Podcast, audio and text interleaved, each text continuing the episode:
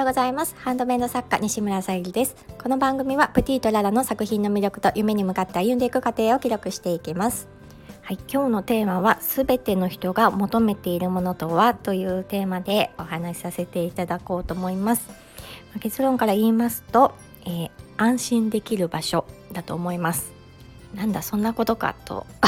いう声が聞こえてきそうですが意外とね日々忙しいとその、うん、安心できる場所の大切さを忘れがちなんじゃないかなっていうふうに思います。そのね忘れた時の目安っていうのがうん自分の幸せって何なんだろうとかやりたいことがわからないとかそういった時にあの、うん、改めてね確認していただくといろいろ思い出してくるというかね本当はあるのに気づいてないということを思い出してくるんじゃないかなっていうふうに思います。なんでね今日こんな配信にたどり着いたかと言いますと2021年からですね、えー、と定期的にあの私にヘアゴムをねオーダーしてくださっているお父様が見えましてお子様のねためにあのオーダーしてくれてるんですけども子供さんも多分ねあのスマホをお父さんと一緒に見たりしてあのこんなのがいいっていうお話をしてくれてるんだと思うんです。で初めはね「アナと雪の女王」の雰囲気のヘアゴムアクセサリーを作らせてもらってたところから始まって、まあ、季節ごとのねあの七夕であったりとかあの海をテーマにいただいたり花火をテーマにいただいたりっていうことであの私もなんか成長させてもらいながらねあのお作りさせていただいておりましてちょっとねインスタを遡っていただくといろいろ見てもらえるかなとは思います。でちょっとね自分のイベントの出店の時とかもあったのでその辺もねなんかご好評いただきながらあのまた今年もねあの昨日あのオーダーいただきました。でそんな時にねあのすごく嬉しくって私の喜びって何だろうっていうふうに考えたんですよね。ハンドメイド作家としての喜び、まあ、私の人生の喜びにつながるんですが、まあ、まずねあの商品を購入いただいた際ってめちゃくちゃ嬉しいですはい。あのそれは私だけじゃなくってもちろん作家さんどの方もあのご購入いただけると嬉しいかと思いますこの際の喜びって自分の作ったものをご購入いただけることで自分がねあの承認されているっていう承認欲求があの満たされるからだと思うんですね。えー、次にですねあのレビューをいただいた時もっと嬉しいです。あのもちろんあのお喜びのねあのレビューをいただいた時にはなるんですけども私の作った商品でお相手の方がね喜んでいただける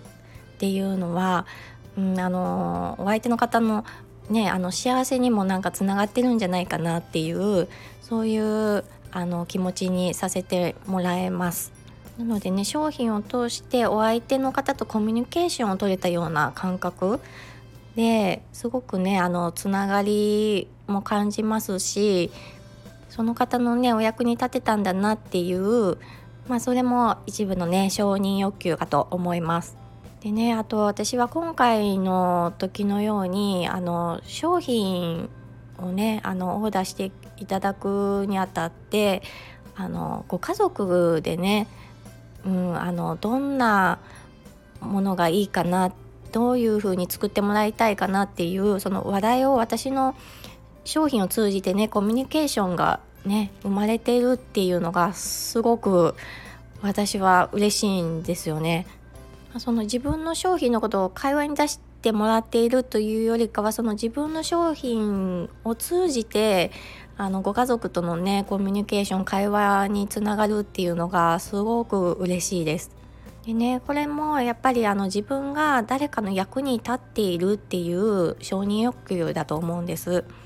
でね、それをまあ逆算していくと本当に自分の幸せって何なんだろうっていうのがはっきりね明確に見えてきます。今回ねあのハンドメイド作家としての私のあの幸せの喜び承認欲求はそういったところにあるんですけど例えばあのハンドメイドしていない方でもねあの、まえー、お仕事されている方であれば職場での,、うん、あの居場所があるっていうことで安心感得られます。であとは、うん、そのご家族内でもやっぱりお子さんがいることで父親母親にしてもらっているっていうことで安心感が生まれるそこもにもね承認欲求人には働いています自分がねあのどういった時にあの安心できるのかとか、うん、あのどういった時に嬉しいのか満たされるのかっていうのをあの一つ一つね書き出していくと意外とねあの今すべきこと今本当にね大切にすべきことっていうのが見えてくると思います。お仕事とかね忙しくてバタバタしていてちょっとね家族に当たってしまったりとかした時もねまあはっと気づければいいんですけどちょっと気づけないとねやっぱりあの安心できる場所があってそのお仕事ができるとか私もあの旦那さんがいてあのお家でハンドメイドできるとか父がね元気にあの過ごしてくれているから何の心配もなくあのねお家で過ごせたりすることのありがたさっていうのを改めてねあの気づくかなと思います。仮にねあの無人島に一人で行ったとしてもやっぱり安心できる場所をまずね確保すると思うんです。そして自分はね誰かの役に立てていることであの居場所を確保できて安心できるっていう面も持っているのでまずはねあの自分がこの安心できる場所にいられるのはどうしてか、